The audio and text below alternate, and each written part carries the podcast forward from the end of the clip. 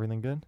Good man. How are you? Uh, fantastic. We were talking about Lyft ratings earlier. Li- uh, Breland's got a five star rating on Lyft. That's true. But your Uber rating was what? What was the Uber rating? Four point eight. 4.8. Mine's low. It's 4.6. It's really not good. I mean, I'm sure there's someone listening who's under four, and that's when you should really start. Do you think I was insensitive about it? How I'm saying that my 4.6 is not a great Yeah, score? like, is that insensitive? If we were to like really, you know, multiply that out, your four point six would be an A rating. You could round up 100. actually. No, I just mean like, well, if you yeah, if you want to round up to the nearest digit, yeah. I'm a five. You're closer to five than you are to I'm four. closer to five than I am to four. yeah, But there's someone out there who's a three who's trying really hard, struggling, struggling, just, to pass. and potentially is listening to this and thinking it's insensitive Right. that I'm complaining about my 4.6. I think it's possible. yeah, Yeah. so Did you hear about this? Uh, did you hear about Luke Combs over the weekend? Did you hear about this? Luke Combs over the weekend. Oh, you're fine. You're fine. Oh, we're making some adjustments here. Very important that we get the right shot. I was saying, uh, Luke Combs over the weekend. He, he apparently his voice was a little raspy, so he refunded everybody who was at his like stadium show. He refunded everybody. Still performed. I'm sure he sounded fine, but he made this big announcement at the beginning. He was like. I'm my voice is a little under the weather, so I'm gonna refund everyone, but I'm still gonna play the show. Yeah. You- you- that's crazy, right? yeah, it was kind of crazy because it happened the same Weeknd that the weekend Lost his voice, lost right? his voice, and then uh, did not play the show. He he also refunded the tickets, but he didn't play at all. Something going around. I mean, I just think in general, people don't understand the the pressure that is on each performer who's singing live to deliver a vocal that's consistent with what they're hearing on the record and consistent with what they give on tour. But it's a lot of it's a lot of work vocally, you know. And if you play the third night, maybe fourth night in a row on a back to back, you're playing an hour 15 each. You might not have gotten the most sleep. Your body needs time to recover, and the voice is a really sensitive muscle. So I, I definitely don't fault them for being in that position. I'm sure I'll be in that position at some point. But the way that they both went about it and being two of the biggest stars in, in general, but in their respective fields, and how country responds and how pop responds, it's two different things. You're going to just straight up cancel the show in the pop world. And at least based on how Luke played it, I think people will try to give what they can. Yeah. I thought it was kind of cool actually. It was kind of a cool moment that he was like, "We're gonna power through this," but um, but wanted to let you know that my voice is a little under the weather, and he sort of approached it head on. How important is it when you're performing? Do you think is it more about vocal perfection, or is it more about putting on a great show and bringing good energy and bringing Yeah. good vibe?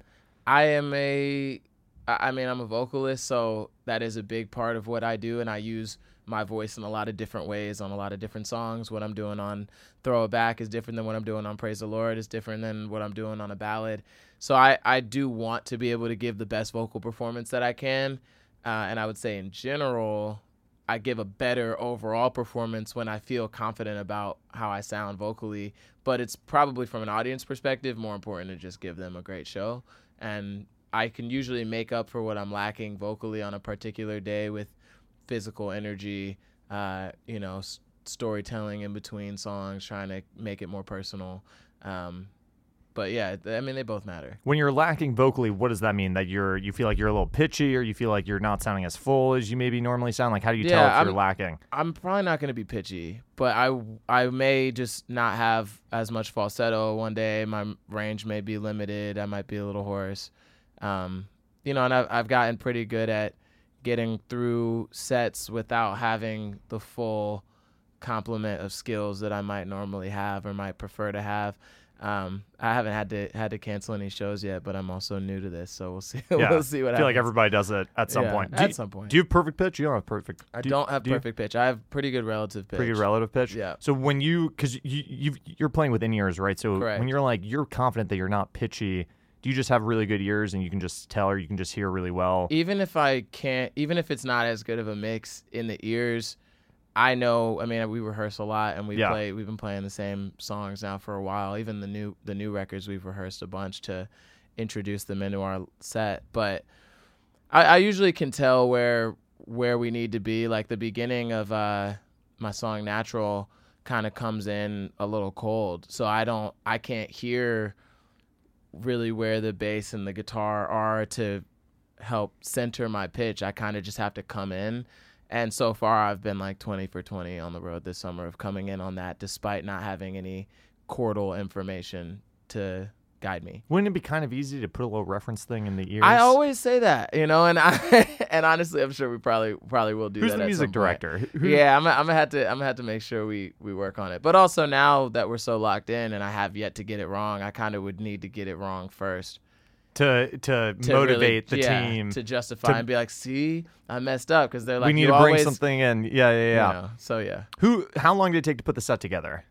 Um, I mean, it's been it's been kind of a work in progress. As we put out more music, we'll we'll try out new songs, unreleased songs in our set. So it's kind of been, uh, kind of been in flux, especially because the shows that we're playing are all different. Like we might play a, a 45 minute opening slot for Brett Eldredge or for Nelly or you know for Russell Dickerson or something, but then we might play a headline show the next night, or then we might do a, an acoustic radio performance and do an hour acoustic, and then we might come back the next day and play a festival, and we've got 35 minutes in the middle of the day. Like these are all different shows, different Yeah. crowds, different places. So uh, we're still figuring out our set, and it's constantly changing with whatever the demands of the venue, the audience, you know, who shows up. So when you're playing with tracks, because you, you play along to tracks, right? Play with tracks and with the band. And is, the last time I saw you play, you had a drummer and a guitar player. Has the band expanded since then, or is we- that still kind of what we- it looks like? Yeah, we've got we've got drums, guitar, and bass. Um, Because you didn't always have bass player, right? Used to be. Am I wrong about that? I saw you play in DC. Ashley Cooke was opening. yeah, yeah. And I think it was probably yeah. I think it was. Sounds going off. What sounds that? Hang on. Where were you saying? I, I was gonna say I think it is. Uh, I think it is just the two. Uh, it was just the two at, at the time. Yeah, but we always have a third guy. It's just a matter of when it makes sense to bring him and when it doesn't make sense to bring him more financially than anything. Yeah, right. So, but when you're playing with tracks, do you have like all of your songs that you could possibly play in the tracks, and then do you sort up. of cue? But when you're deciding if it's a headlining set or an opening set, and you're changing, like, is each song sort of separate? And then do you line them up before you go on and play? And then do you have like interludes and things that you move around? Like, how, how do you how are you so flexible with the tracks? How Yeah. how's that work? That might yeah, be obvious. I mean, they're but they're all kind of queued up uh, in in the computer. My drummer programs uh, playback, and so he has everything that we've ever played available, just in case I want to randomly be like, "Oh, let's bring this one back from the Breland EP, and we haven't played it in a year." They're always ready for it. Um, we do go into most of the opening slots with a pretty set set list, uh, which is just to say that usually we only get a certain amount of time and you can't go over because there's changeover and then whoever's headlining will come out. Same thing with festivals. But for headline shows and for these radio shows, uh, I usually will go no set list and we'll just say, hey, let's start with this song. And then from there, just pay attention to what I'm saying and respond. And we- we're pretty much in, in sync when it comes to those. Like, I, from that perspective, I'm really just looking at what does the audience need right now? Could they go with another slow song? Do we need to bring the energy back up? Um, and just kind of like DJing it in my head of like, oh, this makes sense next. This makes sense next. And then by the time we're done, I'm like, okay, it's about an hour and a half, you know. Like, do you think you'll it. take that approach even when you're playing like arenas and Oh, stadiums? I, think I'll definitely take that approach. You're when we get to probably the point. only guy in for in country, the only artist in country who does that. Because most people play the same set list every night, Yeah. and that seems like the safe, comfortable, eh, eh, responsible, potentially responsible thing to do. It's probably more responsible, but is it more fun? I don't know. you, you you tell me. So you're saying that you, you when you're at the biggest level, you want to be able to call the shots and play. Oh, definitely. You want to be like the Grateful Dead of country music, basically. Yeah, I think every crowd deserves like if I would love for people who come see me in one city to come see me again the next night and get a totally different experience, you know, like I- don't know. I can't assure you right now that when I get to the next level that we'll have, you know, additional people on the team like lighting and stuff like that where That's like, the thing is it's Yeah, tough to cue those things. tough right? to cue those things. I don't Video have to worry walls and- about yeah. all of that stuff right now, so it's easy for me to say, "Oh yeah, like I'll just go off off the cuff and just cue whatever songs make the most sense."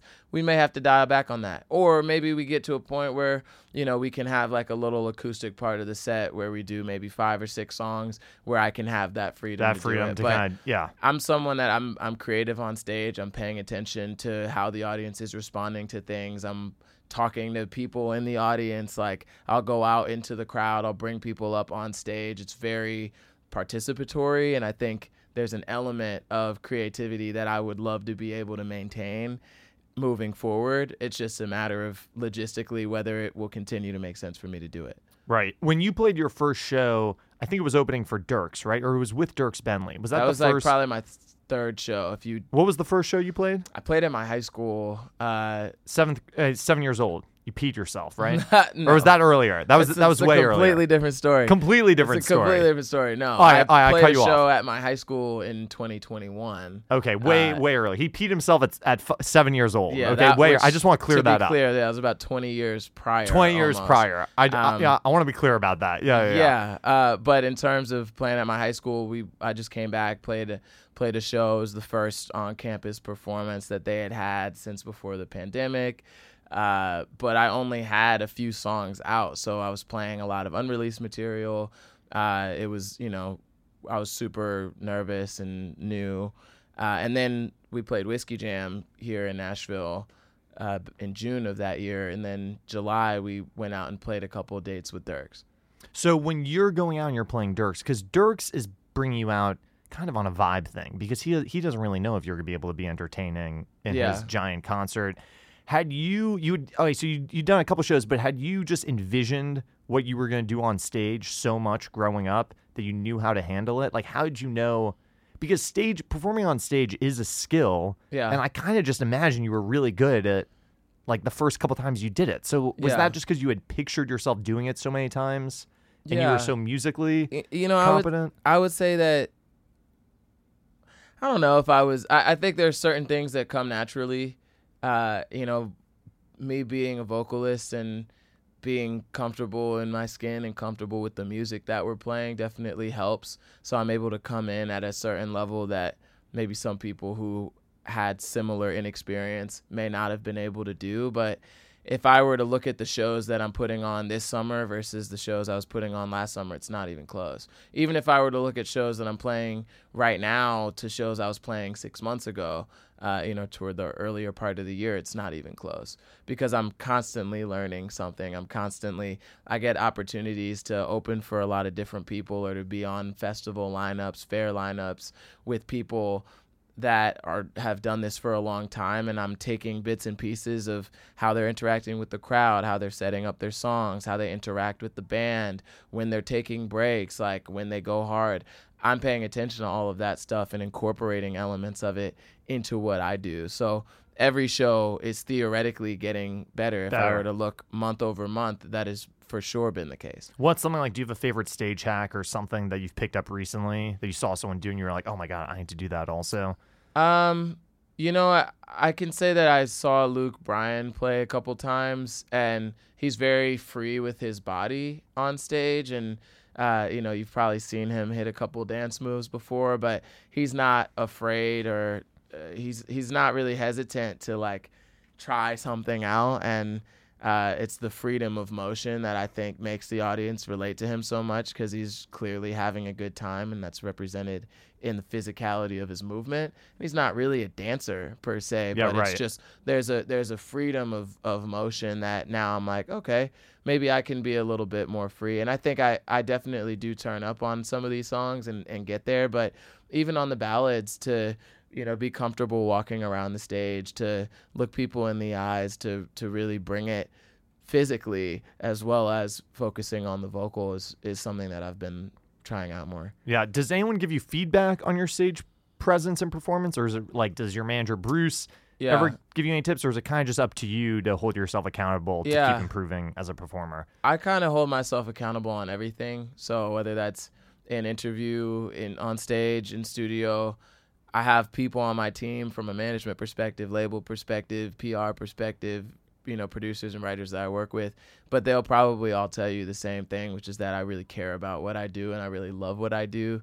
So I'm I'm always trying to hold myself to that standard and, and to level up every time. I hope that this I, I think this is an incredible album that I'm getting ready to put out. I hope that it is also the worst album that I ever put out. You know, like I want album number two, three, four, five to continue to get better every single time because if I stop growing as a vocalist, as an artist, as an entertainer, as a songwriter, then I'm in the wrong business. I got into this to to make an impact, but personally I also want to be the best version of myself And so I, I, you know, when it comes to playing shows, I'm looking at videos that people tag me in on their stories or on TikTok and looking at myself on stage and then holding that up next to other artists that I respect and saying, "Do I am I doing as well as I could be doing?" I'm looking at videos of myself against videos of myself from 6 months ago and and seeing the improvements there.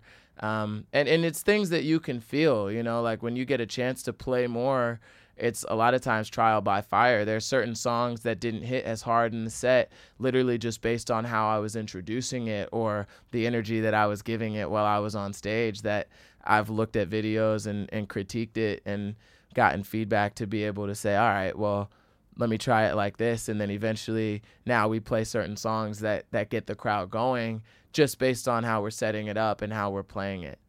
Yeah, it makes sense. Are you not afraid of the sophomore curse? I mean, you're a minute away from having to worry about that. Yeah. But I, I think what's interesting is like most people, like most people who maybe are like maybe for lack of a better term, more traditional country artists have been writing their first country album for their entire life. Yeah. But you kind of came to your sound relatively recently compared to your career as an artist. Yeah. So in a way, you've had a, a year or two years to write this record, Mm-hmm. and your next record, you might have that same period of time, and you're going to Yeah. be more experienced. Like, do you do you worry about that? Like now, I'm I'm putting out this record. How am I going to top this record? But you seem like you were pretty confident about it. Yeah, I, I'll be honest. I, I'm not worried about anything.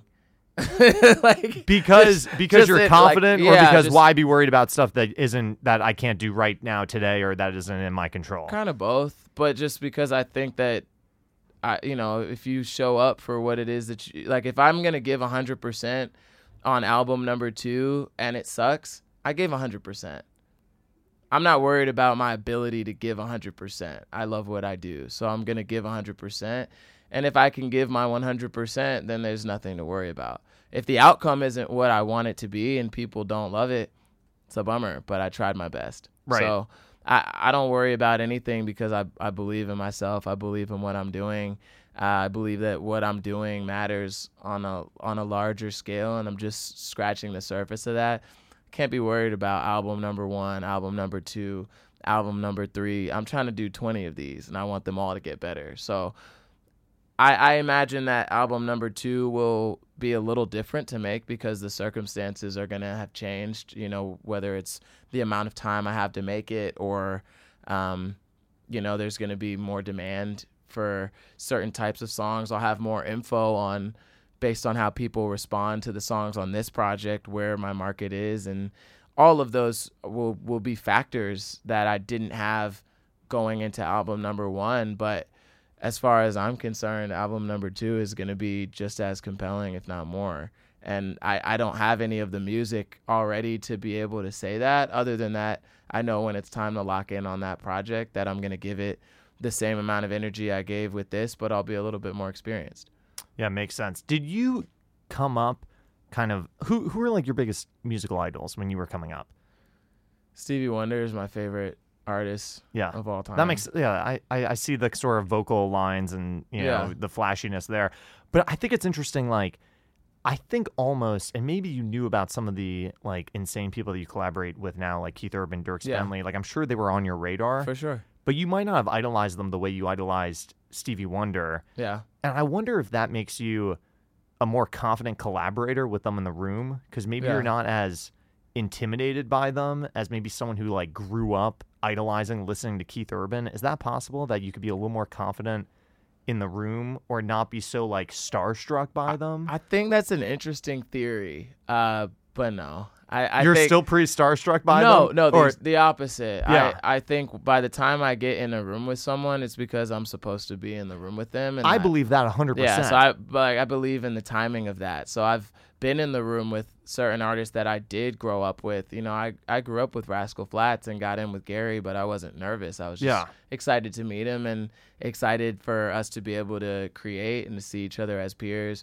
Same thing with uh, John Legend. Same thing with Pharrell Pharrell, you were with Pharrell recently. you know these are people right? yeah these are people that i grew up listening to and certain gospel artists that i grew up listening to since i was a little kid that i've been able to get in with collaborate with form relationships i don't know i, I i've tr- always felt like anyone that i listened to and respected i've always hoped at least that i would have the opportunity to get in with them at some point and that the point at which that occurred was when it was supposed to happen. So whenever it happens, I'm like, "Oh, great. I'm I'm I'm finally doing this thing that I've been waiting to do." And it's not really nerves for me at, at that point because I'm like, "Oh, it this is the time that this was supposed to happen." So Yeah. there's there's a there's a freedom and confidence in that. Um, and I also think in the country world, I believe in the I believe in what I'm doing sonically, you know, and I think people will resonate with blending the genres together and I'm seeing a lot of people do it in their own way.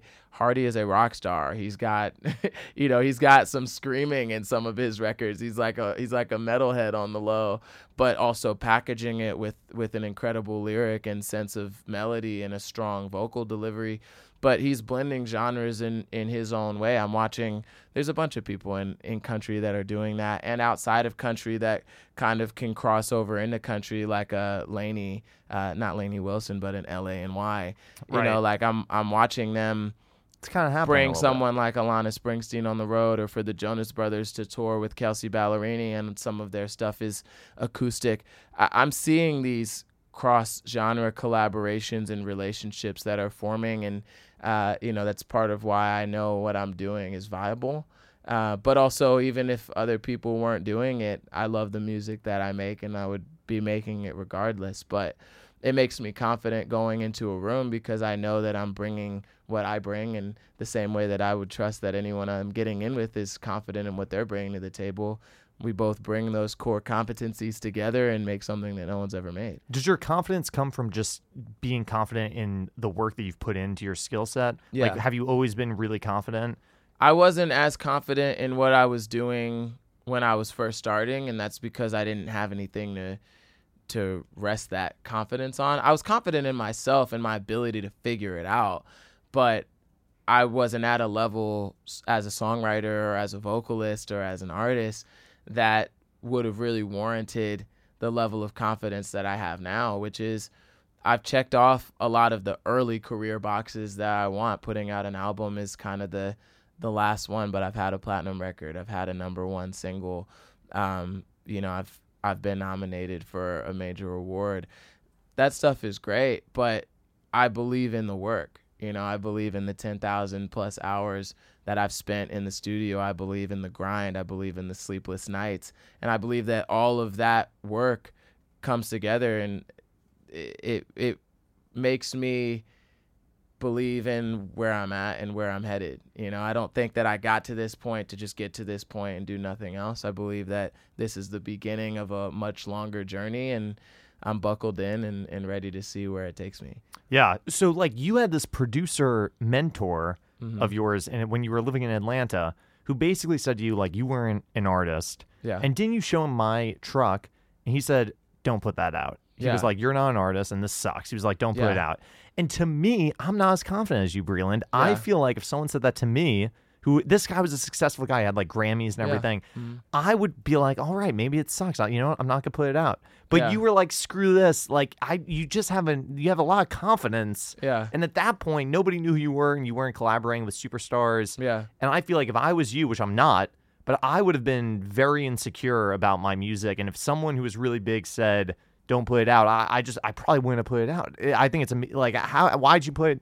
How did you get the confidence to put it out? Maybe Yeah. it's obvious, but to me, it just seems interesting. Yeah, I mean, I would say that if you were in that position, that you should believe in yourself, like straight up. There's, there's no, there's but you no know one that It's has. not that I wouldn't believe in myself. I would just think maybe this is not the moment to make my Yeah. debut song. Maybe it's the next thing I write, or maybe it's the next thing. maybe. I, I would you feel like gotta- maybe this isn't the thing. you just gotta trust your gut. Like I've, I've always trusted my gut on everything. I put this album together based on trusting my gut. There are certain songs that I really love that could have made it onto this project. We could have added more songs, but I was like, this is right, you know, and I, I had to believe that. I, I would say I had the same belief back when I put my truck out, which is like, there's something special about this song. The origin of the song coming about, the the fact that I was told not to put it out, the where we were in history at that time, where I was in my career at that time. I was ready to put a song out and was waiting to make something that felt different than everything else that I was hearing, and I felt like this accomplished that, and there was an early demand for it uh, just from the snippet I had posted on on Instagram at the time. And I'm like, all right, like this feels like a good time to put it out, and also if it does nothing and it and I want to put out a completely different thing later, I put it out myself. I could just delete it. you know, like, yeah, right, right. Like there's the stakes are pretty low. Yeah, the stakes are pretty low. I'm like, it's it's a catchy song. Worst case scenario, I've got something that I love. Best case scenario, I've got something that a lot of people love. Yeah, right. Makes sense. So you put it out. And it's just kind of it's just crazy to me. I mean, maybe Yeah. I'm overthinking it, but I just feel like I think it's it's incredible that this guy didn't have more of an impact on you. He didn't bring you down that much. You kind of Yeah. just like threw him to the wayside, right? Yeah, I mean it it was the kind of it was the kind of relationship where I was able to identify why he felt the way that he felt. He didn't want me to put out music because he wanted me to focus on writing songs, which at the time was making him money because of his connection on the production side to all of those songs. If I started putting out my own music, especially if that music was outside of traditional R&B and hip hop where he would be able to play a more key role, he would lose control over the product that was Breland the pinpoint guard as a songwriter. Um, and so selfishly, he never wanted me to to level up in whatever ways I was actually leveling up. And I think when you're a real mentor to someone, you should want what's best for them and be able to uh, correctly identify what's best for them. He wasn't able to do that and had then later revealed himself to not even have my best interest at heart in general based on how he responded to the success of that song. So I, I learned a lot through that relationship and in moving to Nashville, realizing that I don't have the energy or the desire to have anyone around me or in my circle that doesn't believe in what I'm doing and vice versa. I can't have people in my life that are going to show up when things are good and disappear when things are quiet. I can't have people that doubt where we're headed and vice versa. I don't want to be in people's lives where I don't feel that way about them, you know? Like I I want to have a community of people that build each other up, that hold each other accountable, that uh, you know, where we can all win together. And so I think I've put together a really good team of people creatively uh, and administratively that are that are bought in, you know, and they believe in what it is that we're building and we're truly building it together.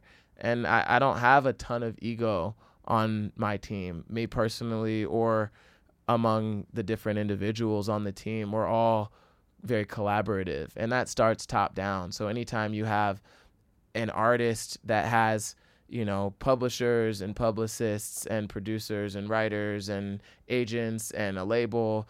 I, have a lot of people that i work with and or that are directly employed to me. So I, I have to approach everything as a ceo right? And as ceo of team breland my perspective and my approach matters because that informs how everyone else feels. I have to be able to let people on my team know when they are and aren't doing a good job and be able to build How do you do that? up. Like, what's an example of someone not doing a great job? I would say if I get like overbooked with a bunch of stuff and some of it doesn't make sense to be like, hey, this doesn't make sense in the future, let's not do this. You know, but I'm able to approach that in a way that I have a deep level of respect for everyone on my team. So no one's going to feel a type of way if I have to approach something like that because they know that I'm coming at it from a I want I want us to win and you want us to win. So we're on the same page. It's just a matter of how we specifically do that, right? But when you can create a culture where everyone wants to get the work done and everyone wants to do as good a job as possible, that's why we've been able to accomplish so much in a short amount of time. It's because my co-writers and co-producers on this album all put in the time and they put in the work and they didn't just settle for an okay song. They wanted it to be as great as possible. We went back and forth on mix notes. We revised lyrics, we revised instrumentation, we brought in live instruments. From a from a PR perspective, there are certain things that I might want to say or might not want to say that I'm to trust their judgment in what's a good look for an interview and what types of things we might want to stay away from and what types of pieces I may want to publish or not. You know, like there's a there's a great deal of trust on on Team Breland where we are all a part of something that we think is going to be significant uh, for the music industry and for the world. And if I encounter people who don't contribute positively to that, there's no space for them. So I couldn't maintain the relationship that I had with that producer in Atlanta because he revealed himself to not be a good team player. The people that I have on the team now are the ones that have helped facilitate all of the growth that I've experienced over the past two years. Right. Do you have a sense? I have a lot of artists on the show, and maybe they're as involved as you seem to be, but maybe they just don't talk about it on the podcast, or maybe they talk about other things. But you just seem very hands on, very meticulous, and like you have a close eye on everything that everyone's doing in a good way because it's your career, and if you know, no one's gonna care more than you're gonna care, right? Right. But do you have a sense among your peers? Do you feel like you're maybe a little more hands on or a little more in the weeds? with your team and how everything is going than Yeah, maybe some of your I peers mean, are? I, I don't know how involved all of my peers are, but I would say that there are certain things that are truly outside of my scope, right? Like I'm not naturally the most fashionable guy. I feel like you're. I feel like every time I see you, Breland, you look incredibly fashionable. But you but you want to know why? because you have a stylist because I have yeah, because I have a stylist named Molly who does a great job and she makes sure that I look good so I don't have to wonder whether I'm going to look good. I trust her eye and and she's done a great job. But I don't have to check with Molly all the time to be like, "Oh, like am, am I going to look good?" because we've built up that level of trust and the rapport where I know when she comes with something, I'm like, okay, cool. And she'll give me an option, say, do you feel about this or about this? But beyond that, I'm I'm generally going to give her free reign to, to do what she does. And and because there's trust, while I am very hands-on in everything and making sure that things are running smoothly, I'm also aware of when people are doing a great job to just literally be able to let them do their job. It's not it's not my goal to be super in the weeds on every single thing that's happening so long as everyone is doing what needs to be done and I would say by and large that tends to be what happens. So I'm involved in that if I ever need to step in and be like, oh, what about this? And also involved because I care about what I'm doing, as you said. And I think that my skill set as a personality lends itself to doing a lot of, you know, uh, helping people do their jobs. But everyone on my team does a great job. And that's why they're on the team because I trust them to be able to, to get it done. And when you have that level of trust and belief, it makes it easier for me to go out and and step on stage and be confident, knowing that everyone did their job to help me get to that point, and that my band is going to be there, and that eh, you know what I mean. I just don't. I don't. That's why I don't worry about anything. God, it's good to be brilliant.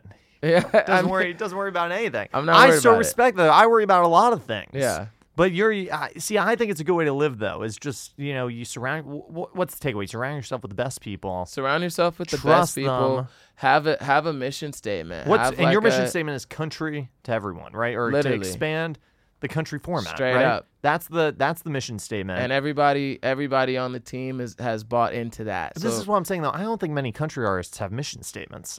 May- Maybe they do, and I just don't know about them. You should ask. You should ask people in the future what their mission statement is and see what they give you. do you know of other country artists that have mission statements? I, I can't. I can't definitively say that I do or don't. Uh, I'm sure some of them do.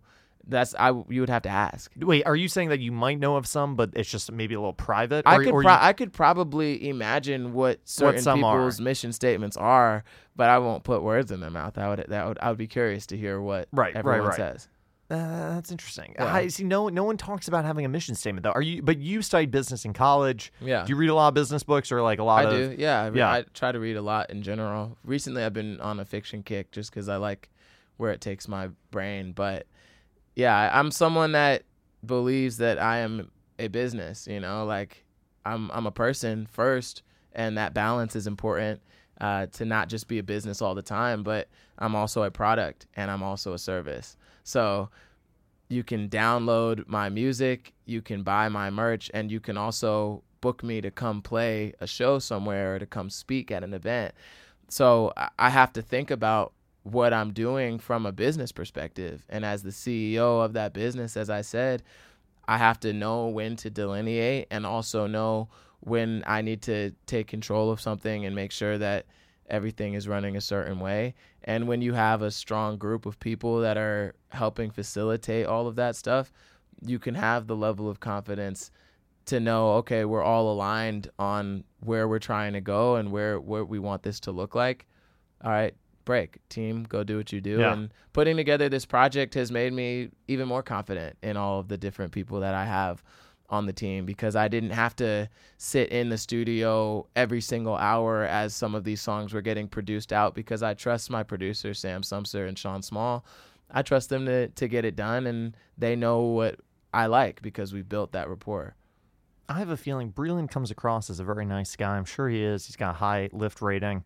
I have a feeling if you cross him, if you screw it, if you if you're if you screw something up on the team, I think he could be pretty aggressive pretty quickly. you think so Maybe not aggressive, but I think you don't take any bullshit. Like if That's- someone's uh, yeah definitely someone's not causing bullshit on the team, you're quick to be like, "Hey, cut that out. You're but it- out of here. it's here." also about how you it's about how you approach it you know because i i approach everything with a smile with a certain level of Yeah, respect I that think you do. I'm not gonna go off on you and be like, yo, if you don't, you know what I mean? Like, I'm not. That's just not my energy. I don't think that accomplishes anything, and I think you're more likely to set someone off on a bad path if you approach it that way. I'm like, I want you to know that I care about you and I respect you and the work that we do together.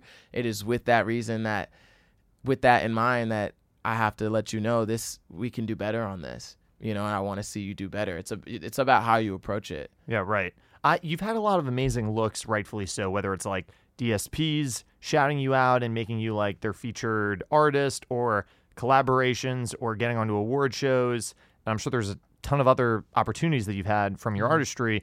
Do you have a sense of what which of those things maybe connect you the most to new fans or bring more fans into your fan base? Do you have a sense of what does a really great dro- job of that? Yeah. Or is it kind of everything across the board equals growing of fans? I yeah, it, it's interesting because back during CMA Fest, it was my first time really doing meet and greets with a bunch of different people and seeing that someone might have heard me on a podcast, someone may have first.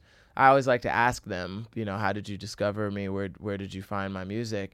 And it's a bunch of different things. It might have been the Today Show. It might have been, uh, you know, me opening for uh, you know Russell Dickerson. It may have been a headline show of mine in a random city, or it might have, you know, there's so many different ways that people discover something, a playlist or uh, you know a commercial or whatever. Like people discover music in a lot of different ways. So I, I want to give credit to everyone, but I definitely think with the absence of country radio and live shows for as long as I didn't have either of those part of the equation that DSPs played a really big part and social media has played a really big part, you know, to be able to release a song like Praise the Lord with a viral video or for Throwback which had a viral video and obviously My Truck with a viral uh, viral video.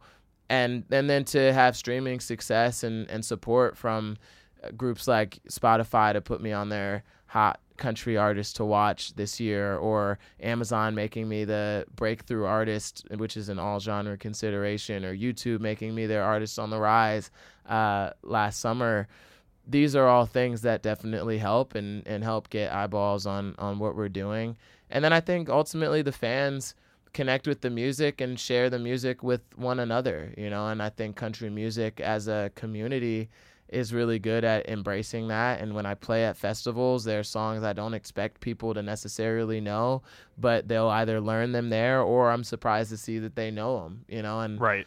I, I think there's a million different ways that it gets to that point, but streaming has been a, a big a big part of that for me thus far, and I'm excited to to grow into some new new areas. Right. Like I don't, like Seth Godin always says, the key to marketing is convincing someone that people like us do things like this, and basically saying that people like us consume this product, whatever it is. And I feel like when you collab with so many great artists, it sends a message that the industry and these artists are saying Breland's the guy, he's the cat. We're approving of him, so you as a fan should check his music out and get on board. Have you sort of sensed that, like, when you get on all these collaborations, does it kind of have that effect that fans go, "Whoa, who's this Breland guy? Dierks Bentley approves of him. Yeah, I should check it out his music." Or yeah, right, like, does that happen? Helps. Yeah, when you get on a song with someone, you're sharing audiences. Right. So if someone has a bigger audience than you, like a Dierks Bentley who's had 20 number ones and has been a massive success touring, uh, you know, over the past 20 years, that cosign matters. You know, especially for someone like me that is making music that doesn't fall super cleanly into the country box you know, and some of these songs are are more progressive sonically. You don't always expect to get that support from some of the bigger artists, but for me to have gotten it, I think has has helped a lot.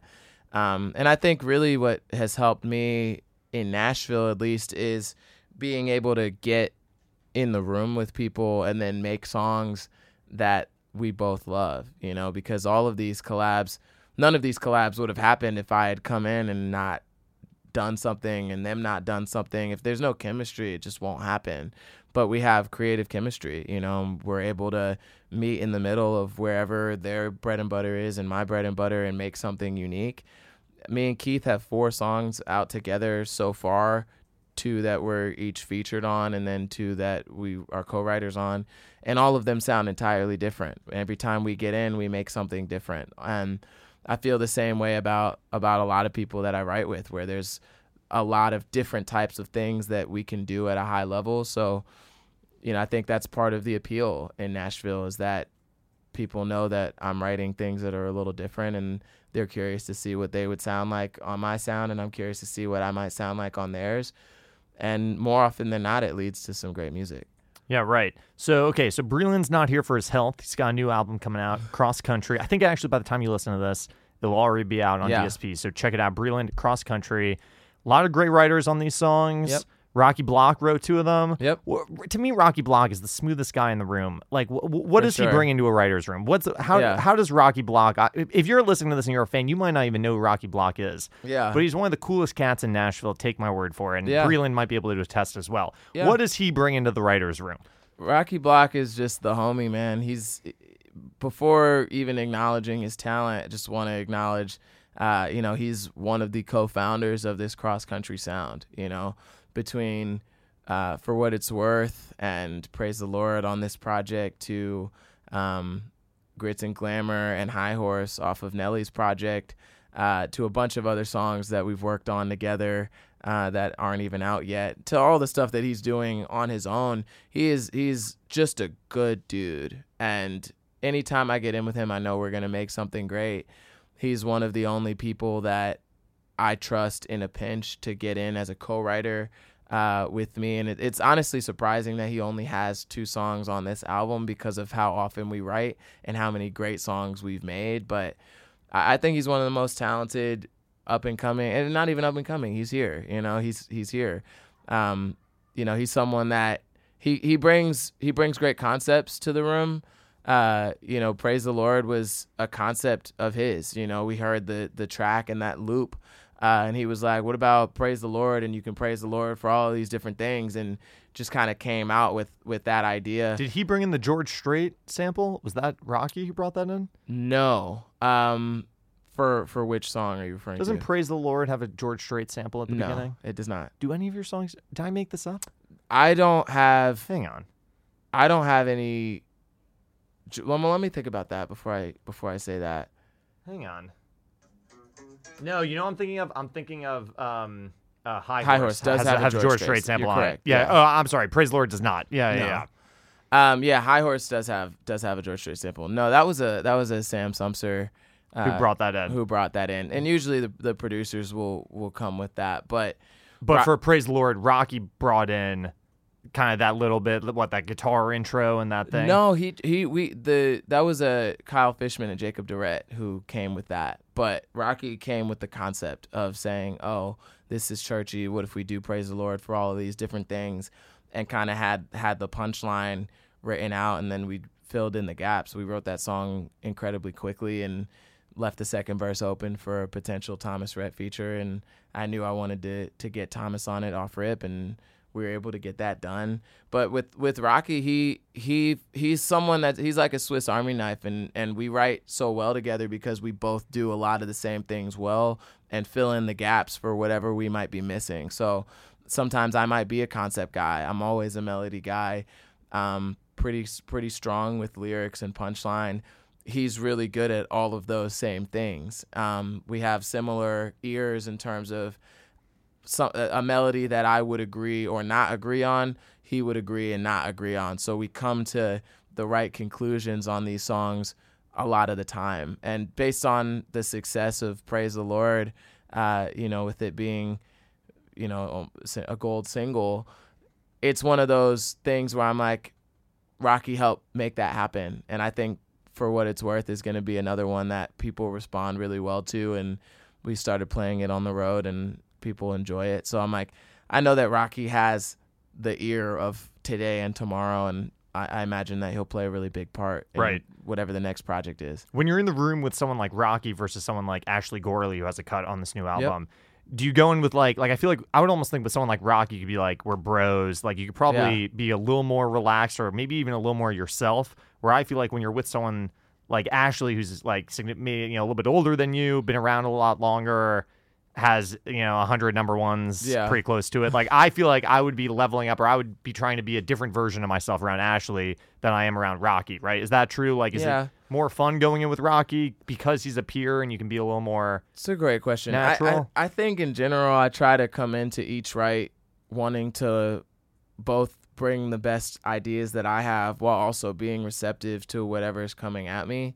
Um, with Rocky, it's a little different because we might write something at my house, you know. So there is a level. That's what I of- mean. It's there's a level right? of a level of comfort that we have there. But even when I do get in with someone like, uh, you know, an Ashley Gorley or Ernest or or Ryan Hurd, uh, you know, or Sam Hunt, all of whom are are a part of this project, and they've all had a lot of success as songwriters and are a little bit more established than me and Rocky. I'm still coming into it with the same level of confidence. I'm just also like, if I don't know them as well, I want to make sure that I'm not going too hard, that I'm not fitting in the right way. Like, fit is so important for me. The reason that I call myself the pinpoint guard is because I'm a really good facilitator in rooms. So there might be a day where I'm like, oh, I'm on fire and I'm going to probably end up writing almost everything that happens here and I'm going to come up with all the ideas. And then there are days where I'm like, oh, this person is hot. Let's give them the ball and, and, and see what they've got. Or someone else who has a great concept. They just don't quite know how to finish it. And I'm like, okay, well, let's let's fi- figure it out. And that's something that I'm really good at in the writing room and, and why I like to write with other people is because I can identify people's strengths in those moments. And I think with someone like an Ashley, where County Line was came out of maybe the first or second time that we had ever written together, um, you know, and we were also in the room with Sam and Ernest writing that song. Everyone in that room does a lot of things really well. So, uh, you know, I was more so trying to figure out where I fit in and where I wanted to contribute and we all did a really good job of making sure that everyone's ideas were heard. That's a little different when you're in with the homie that you write with all the time and you've already built that rapport and know where you're at. Um, but yeah, I- I mean, much respect to everyone that's on this project. It's not easy to get a cut on this project in general because it's such a unique sound and we're coming with with a, a new subgenre of music. It'll probably be easier to make album two because we'll have album one as reference, you know, where people can listen to album one and be like, oh, actually, this would be a good song to pitch for Breland that they might not have known would have been a good song to pitch. Right, right, right. Makes sense. Okay, I'm getting the wrap it up sign from the team over here. Naturally. The uh, Breland's publicists. Uh, short version is you need to go and you need to listen to Cross Country, which, is going to be out by the time you listen to this podcast. It's going to be on all your DSPs.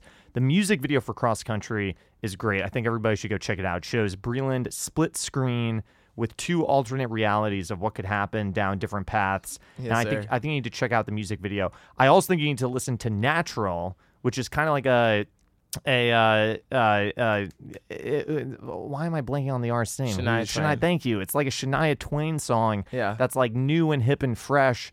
You gotta listen to Natural. I haven't heard anything else on the record that Oh, not okay. already out. Nobody You'll- sent me a link or anything. You'll hear it. Well, I'm I'm very excited to hear it. I'm sure it's gonna be incredible because Yeah. every, everybody's behind Breland.